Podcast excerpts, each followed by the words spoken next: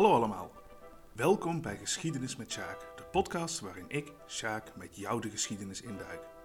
In deze aflevering staat de pest van Justinianus centraal. De afgelopen jaren heeft de coronapandemie een grote stempel op ons leven gedrukt. En vaak is tijdens deze periode terugverwezen naar eerdere pandemieën, zoals de Spaanse griep en de Zwarte Dood. Maar over een van de eerste pandemieën in de geschiedenis ging het niet zo heel erg vaak. Dat was de pest van Justinianus. Wat weten we van deze pandemie? Om daarachter te komen zal ik een korte schets van het Byzantijnse Rijk geven, het verloop van de pandemie beschrijven en als laatste de vraag proberen te beantwoorden hoe groot de impact ervan was. Maar voordat we zover zijn, laten we bij het begin beginnen. In 542 in Constantinopel. In dat jaar werd Constantinopel, de hoofdstad van het machtige Byzantijnse Rijk, geteisterd door een onbekende ziekte. De Griekse historicus Procopius, die de epidemie van dichtbij meemaakte, omschreef het als volgt. In die tijd zag men nauwelijks mensen in de straten van Byzantium, want iedereen die zo gelukkig was om nog gezond te zijn, was thuis, bezig met het verzorgen van de zieken of treurend om de gestorvenen. En als men dan toch iemand buiten zag lopen, droeg hij een van de lijken. Alle denkbare werkzaamheden werden opgeschort. De hele handel was door de handwerkers in de steek gelaten, evenals alle andere arbeid waarmee iedereen bezig was geweest. In een stad die gewoon had overgevloeid van allerlei goederen, heerste een vrijwel totale hongersnood. Hoewel het zonder twijfel heel belangrijk leek om voldoende brood of ander voedsel te bemachtigen, was dat vreselijk moeilijk, zodat bij sommige zieken door het gebrek aan eerste levensbehoeften de dood eerder optrad dan eigenlijk nodig was. Kortom, men kon in Byzantium niemand meer zien, gekleed in een glamis, een soldatenmantel is dat, en helemaal niet meer toen de keizer zelf ziek werd, want ook hij kreeg een klierzwelling in de lies. In die stad, die heerschappij over het hele Romeinse keizerrijk uitoefende, droeg iedereen nu kleren die bij zijn eigen stand behoorden en bleef rustig thuis. In zijn verslag heeft Procopius het, zoals je misschien gehoord hebt, niet over het Byzantijnse Rijk, maar over het Romeinse Rijk. Die term is misschien wat verwarrend, want het Romeinse Rijk is, zoals wij leren, uh, immers in 476 verdwenen. Dat klopt ook wel, alleen betrof dat het West-Romeinse Rijk.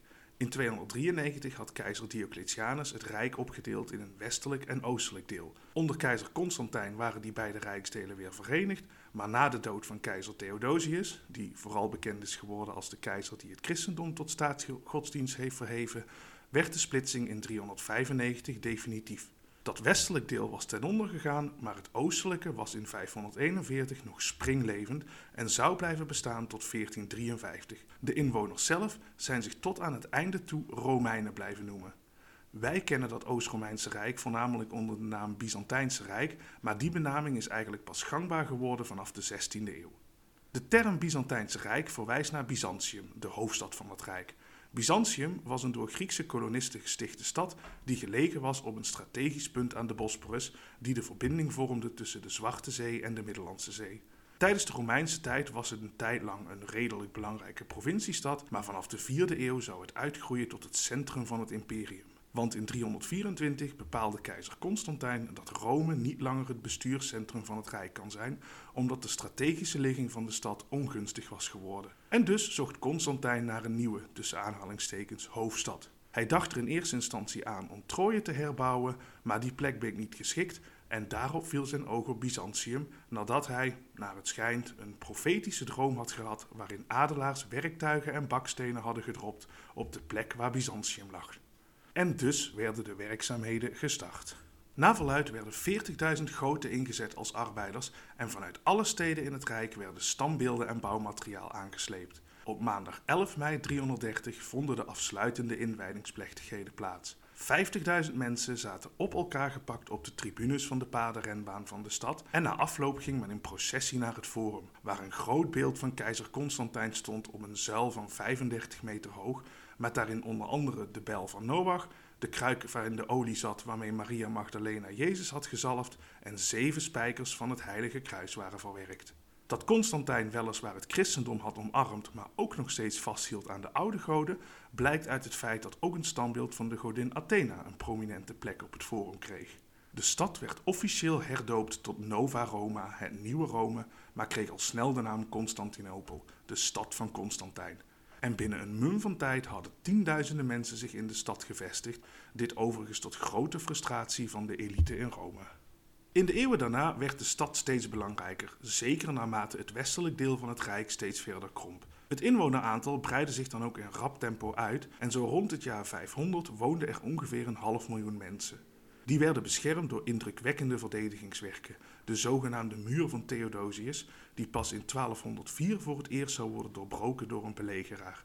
Verschillende keizers volgden elkaar op en in 527 kwam een zekere Justinianus aan de macht, naar wie de pandemie vernoemd is.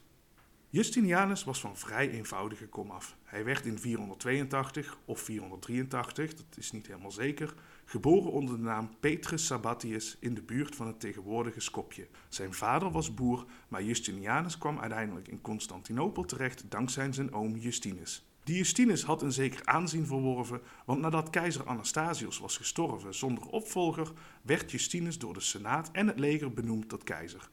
Op zichzelf is dat een nogal opmerkelijke keuze. Justinus had namelijk geen opleiding gehad, was getrouwd met een voormalige tot slaaf gemaakte en kon niet lezen en schrijven. Hij droeg daarom altijd een stempel bij zich met de letters LEGI erop, wat stond voor ik heb het gelezen, voor het geval dat hij documenten moest ondertekenen. Waarschijnlijk dacht de elite in Constantinopel dat ze deze Justinus gemakkelijk konden beïnvloeden en controleren wanneer hij keizer was. Hoe dan ook, Justinus liet zijn neefje Petrus Sabatius naar Constantinopel komen om hem bij te staan en die veranderde daarop zijn naam in Justinianus. Na de dood van Justinus volgde Justinianus hem op. Vlak daarvoor was hij getrouwd met Theodora. Dat had heel wat voeten in de aarde gehad, want Theodora was van heel lage komaf. Haar vader trad met een beer op in circussen en zijzelf verdiende haar geld in de prostitutie. Om het huwelijk überhaupt mogelijk te maken, moest de wet worden aangepast. De al eerder aangehaalde Procopius walgde ervan dat zij keizerin was geworden en heeft haar herhaaldelijk heel negatief afgeschilderd en waarschijnlijk is dat niet terecht. Justinianus was sowieso stapelgek op haar. Toen zij in 548 overleed, is hij nooit meer hertrouwd. Justinianus was een zeer energieke keizer onder wiens regering heel veel gebeurd is, zowel in positieve als negatieve zin. Zijn grootste doel was om het Romeinse Rijk weer terug te brengen naar zijn voormalige glorie. En daarom begon hij met een grote heroveringscampagne. Mede dankzij de genialiteit van zijn generaal Belisarius werden Noord-Afrika, Italië, een deel van de Balkan en een kuststrook in Zuid-Spanje aan het Rijk toegevoegd. En daarnaast knoopte Justinianus handelsbetrekkingen aan met China, India en Ethiopië. Zo lukte het in 550 twee monniken om eitjes van de zijderups naar Constantinopel te smokkelen, waardoor in het Oost-Romeinse Rijk een zijdeteelt op kon worden gezet. Ondertussen verfraaide Justinianus Constantinopel op grote schaal. Het beroemdste bouwwerk dat tijdens zijn regering tot stand kwam was de Hagia Sophia. Daarnaast wilde hij zijn rijk zo efficiënt mogelijk besturen en begon een grootscheepse hervorming van de wetgeving en ambtenarij. Zijn Codex Justinianus vormde een codificatie van het Romeinse recht, waarin onder andere alle keizerlijke verordeningen van de Romeinse keizers sinds Hadrianus waren vastgelegd. Even voor je beeld, Hadrianus werd keizer in het jaar 117, dus dat is ruim 400 jaar voordat eh, Justinianus keizer werd. Toch lukte zeker niet alles wat de keizer wilde. Het heroveren van het oude Romeinse Rijk was in feite praktisch gezien gewoon onmogelijk. Niet alleen was zijn leger daarvoor veel te klein, maar het aantal vijanden was simpelweg veel te groot. En zijn grootschalige bouwprojecten en oorlogen en het onderhandelen met vijanden kostten bovendien pakken met geld en maakte dat de schatkist al snel uitgeput raakte. Ook kreeg Justinianus al snel te maken met een heel grote oproer in Constantinopel zelf, de zogenaamde Nika-oproer. Deze was ontstaan in het hippodroom, de paardenrenbaan. Je moet weten, wagenrennen waren in de oudheid ontzettend populair. Oorspronkelijk waren er vier teams, de witte, de rode, de blauwe en de groene, en die hadden elk een enorm fanatieke supporterschare. Je kunt het eigenlijk wel een beetje vergelijken qua populariteit met voetbal anno nu. De wagenrennen waren zeer intens en konden heel emotioneel zijn en regelmatig raakten fans met elkaar slaags. Bovendien was het stadion een plek waar het volk zijn onvrede over bepaalde zaken kon laten blijken. Ten tijde van Justinianus waren eigenlijk alleen het blauwe en het groene team nog over en hun aanhang kwam uit alle lagen van de bevolking en had dus ook veel invloed. In 531 was het sowieso al een tijdje onrustig. Justinianus was op dat moment überhaupt al niet erg populair, omdat hij de belastingen had verhoogd en omdat de corruptie onder de ambtenaren nogal hoog was. En aan het einde van het jaar waren er rellen uitgebroken na de wagenrennen, waarna enkele aanhangers van de groene en de blauwe waren gearresteerd en ter dood veroordeeld voor moord. Op 10 januari 532 vonden de executies plaats, maar bij twee van de zeven ter dood veroordeelden brak het touw waarmee ze zouden worden opgehangen. Ze kwamen op het schavot terecht, waarna monniken hen snel naar een klooster brachten. De regel stelde dat zolang ze daar waren, ze niet gearresteerd mochten worden. Justinianus pikte dat echter niet en zorgde ervoor dat het klooster door soldaten werd omsingeld om zowel de ter dood veroordeelden als de monniken uit te hongeren. De onvrede in de stad groeide steeds verder. Justinianus wilde de boel tot bedaren brengen en kondigde nieuwe wagenrennen aan, die op 13 januari plaatsvonden. Hij zelf bekeek de races vanaf het balkon van zijn paleis. De sfeer was zeer gespannen. Vanuit het publiek werd er geschreeuwd om gratie, maar de keizer gaf geen krimp. De spanningen bereikten een kookpunt. De blauwe en de groene scandeerden eensgezind Nika, Nika, wat zoveel betekende als overwinning.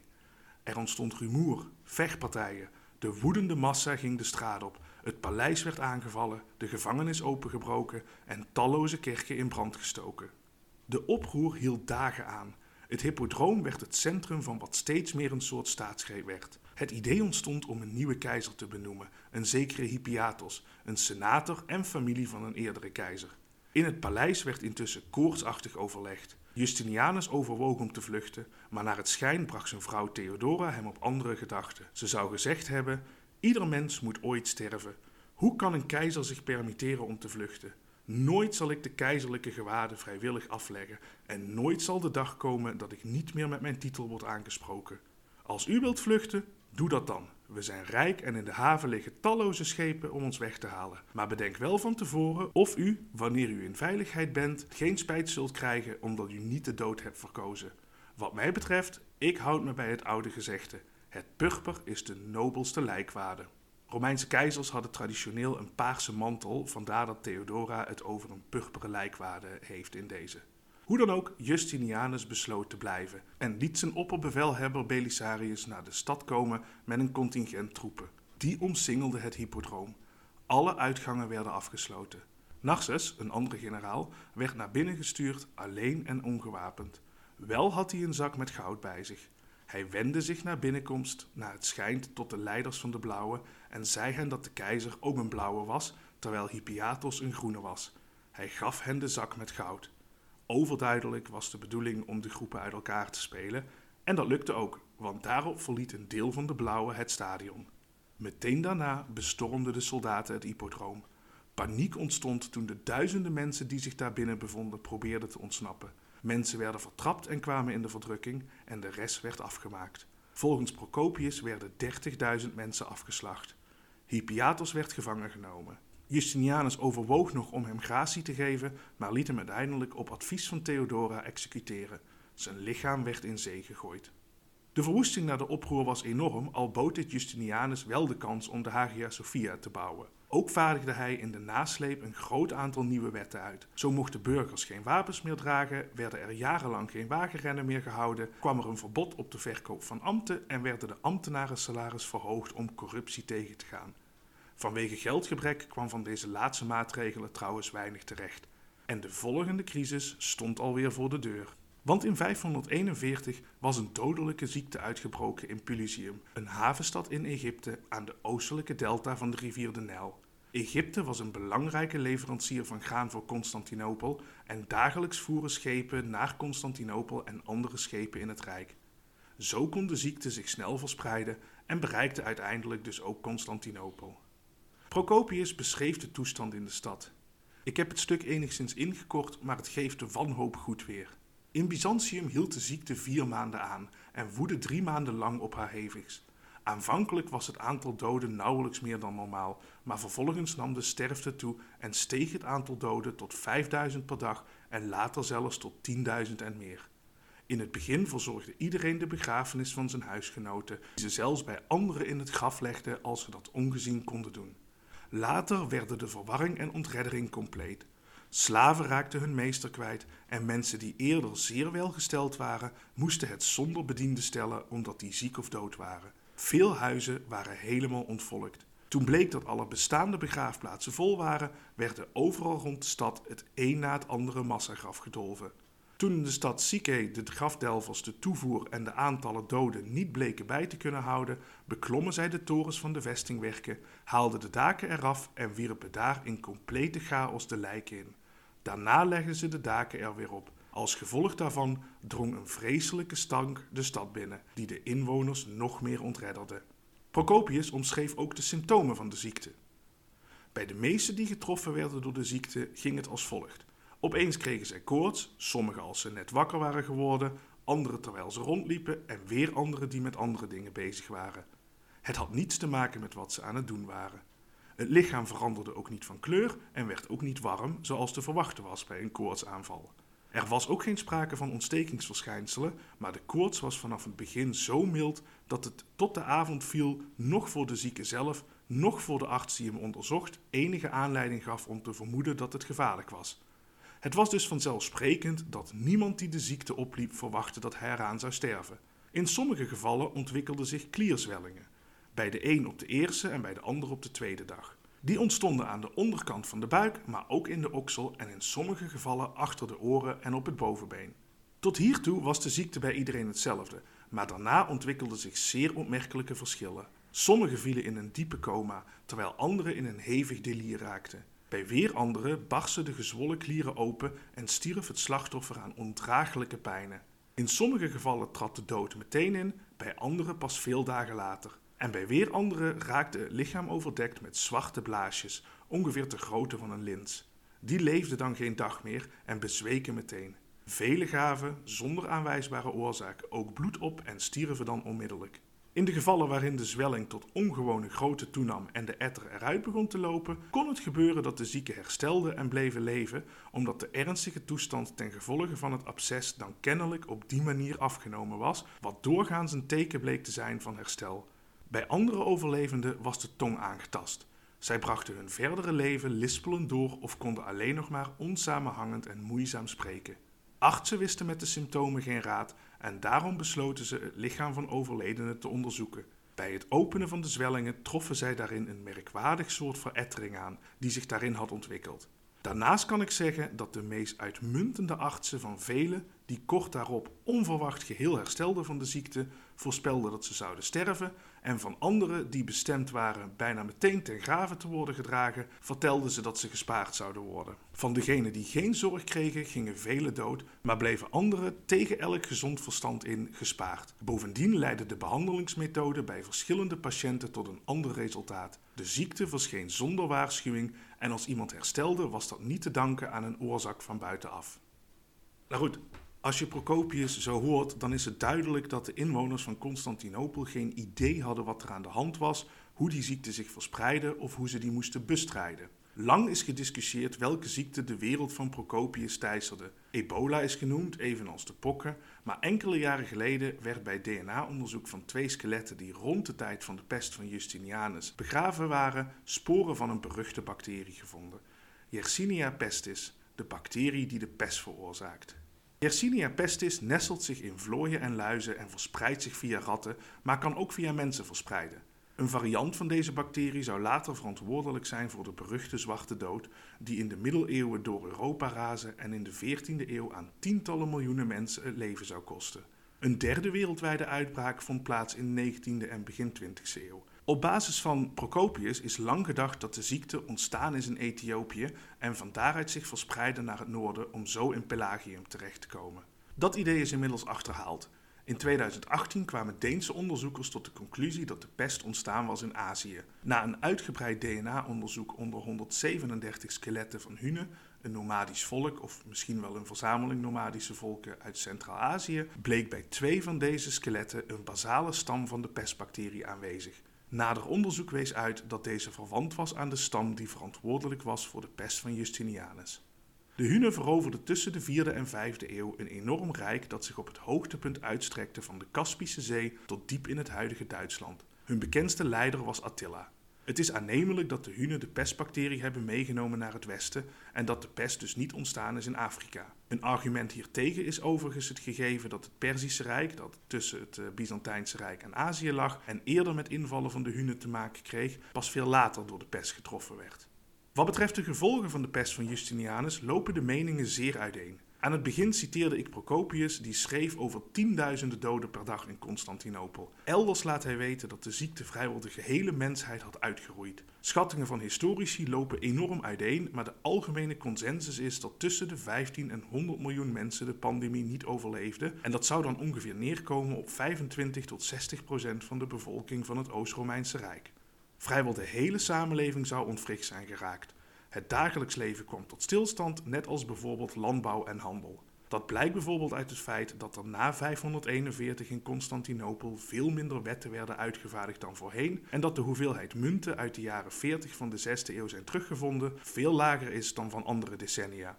Ook zou als gevolg van de pestuitbraak een einde zijn gekomen aan slavernij, met name in West-Europa. Want door de grote aantallen doden was er een nijpend tekort aan arbeiders ontstaan en waren landeigenaren gedwongen om hun arbeiders te gaan betalen of in elk geval ze niet meer als hun bezit te zien.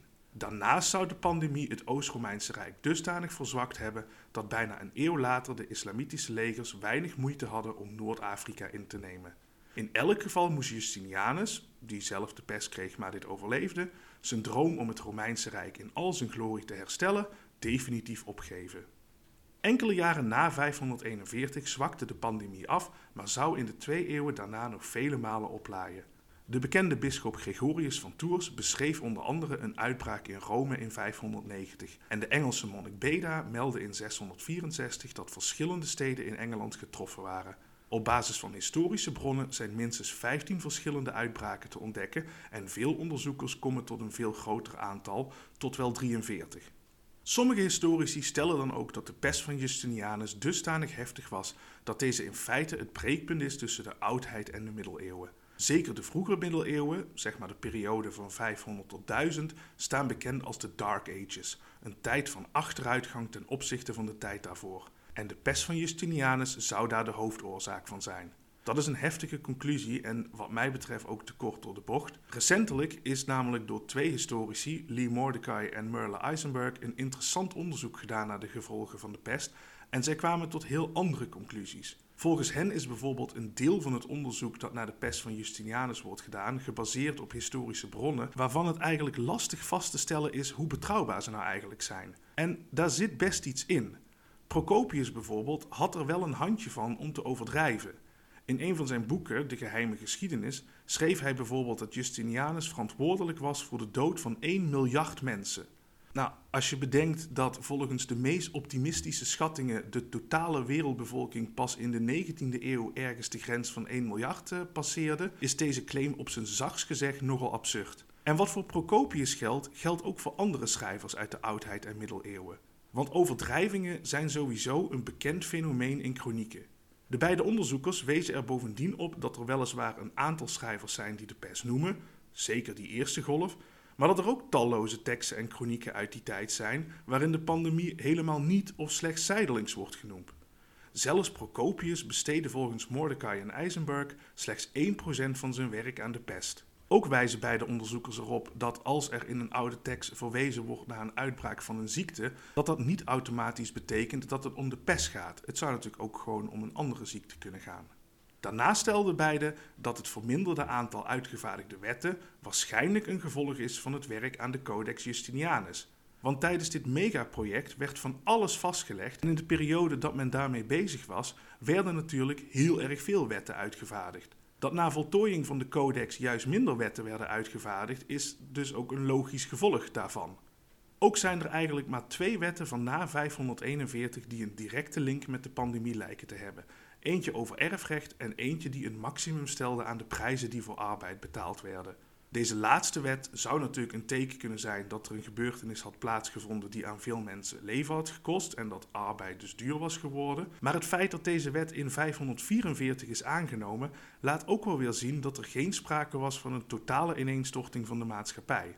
Die hele economische achteruitgang is volgens hen ook twijfelachtig. Want als bewijs hiervoor onderzochten ze de financiën van een rijke Egyptische familie en ontdekten dat er tussen 540 en 580 eerder sprake was van economische groei dan achteruitgang. En een ander interessant aspect van hun onderzoek was dat uit pollenonderzoek bleek dat er geen sprake was van een verandering in de hoeveelheid graan die verbouwd werd. Iets dat natuurlijk wel in de lijn der verwachting zou liggen als een substantieel deel van de bevolking was komen te overlijden. Mordecai en Eisenberg ontkennen overigens helemaal niet dat er sprake was van een pestepidemie en dat die op sommige plekken, bijvoorbeeld in Constantinopels, heel veel slachtoffers kan hebben geëist. Maar volgens hen ontbreekt elk bewijs om te spreken van een wereldwijde catastrofe en een complete ontwrichting van de maatschappij. Zij stellen dat de pest van Justinianus veel te veel wordt bekeken vanuit het perspectief van de pestepidemie uit de 14e eeuw, waarbij ervan uitgegaan wordt dat, omdat het dezelfde ziekte betrof, de gevolgen automatisch ook hetzelfde moeten zijn geweest. Op hun conclusies kun je overigens ook wel weer kritiek hebben. Uh, zo is het natuurlijk wel een beetje goedkoop om Procopius te verwijten dat hij slechts 1% van zijn werk aan de pest besteedde. Procopius was chroniekschrijver en heeft uh, ontzettend veel geschreven en gepubliceerd en heeft in de hoedanigheid van chroniekschrijver de gebeurtenissen van tientallen jaren vastgelegd. En daarnaast kun je ook zeggen dat het groeiende vermogen van één Egyptische familie misschien wel wat mager is om als bewijs te dienen voor algehele economische ontwikkelingen. In zijn algemeenheid kun je ook over een aantal andere gevolgen discussiëren. Het succes van de islam bijvoorbeeld had veel meer redenen dan alleen een pandemie die bijna een eeuw voor het ontstaan van dat geloof had plaatsgevonden. En slavernij kwam dan weliswaar in West-Europa minder voor, maar werd vervangen door het systeem van horigheid, wat in essentie op hetzelfde neerkwam, met als enige verschil dat een horige niet verkocht mocht worden en dus niet officieel bezit was van zijn of haar baas. En wat betreft de ambitie van Justinianus om het West-Romeinse Rijk te heroveren, ja, dat was zoals gezegd sowieso eigenlijk al een kansloze missie. De pest van Justinianus heeft vaak de naam gekregen dat het de eerste wereldwijde pandemie zou zijn geweest. Of dat ook echt zo is, is maar zeer de vraag, want uit Zweeds onderzoek uit 2015 bleek dat Yersinia pestis al in de bronstijd rondwaarde. Wellicht was er dus toen al sprake van een pandemie. Daar is vooralsnog geen 100% overtuigend bewijs van uh, gekomen. En vanwege het gebrek aan geschreven bronnen uit die tijd is de kans klein dat dat er ook ooit nog gaat komen. En we zullen waarschijnlijk ook nooit weten wat de precieze gevolgen zijn geweest van de pest van Justinianus, net zo min als het totale aantal slachtoffers. Wel is duidelijk dat de pest ongeveer halverwege de 8e eeuw weer verdween. En dat deed het tot halverwege de 14e eeuw, toen de ziekte op keiharde wijze terugkwam. Maar dat is iets voor een andere keer. Mocht je nou meer willen weten over Byzantium of het Oost-Romeinse Rijk, dan kan ik je het boek van Judith Herrin, getiteld Byzantium, het verrassende leven van een middeleeuws rijk, aanbevelen, waarin de geschiedenis van Constantinopel uitgebreid beschreven wordt. Een ander goed boek is een beknopte geschiedenis van het Byzantijnse Rijk van Heindolen. Aan die beide boeken heb ik voor deze aflevering heel veel gehad. Goed, daarmee zijn we aan het einde gekomen van deze aflevering. Heel veel dank voor het luisteren en vond je dit een leuke aflevering? Vergeet je dan niet te abonneren door op volgen te klikken. Mocht je vragen of opmerkingen hebben of heb je zelf een idee voor een aflevering, dan kun je een mailtje sturen naar geschiedenismetsjaak.outlook.com. Gewoon aan elkaar geschreven geschiedenismetsjaak.outlook.com. Voor nu nogmaals dank voor het luisteren en tot een volgende keer.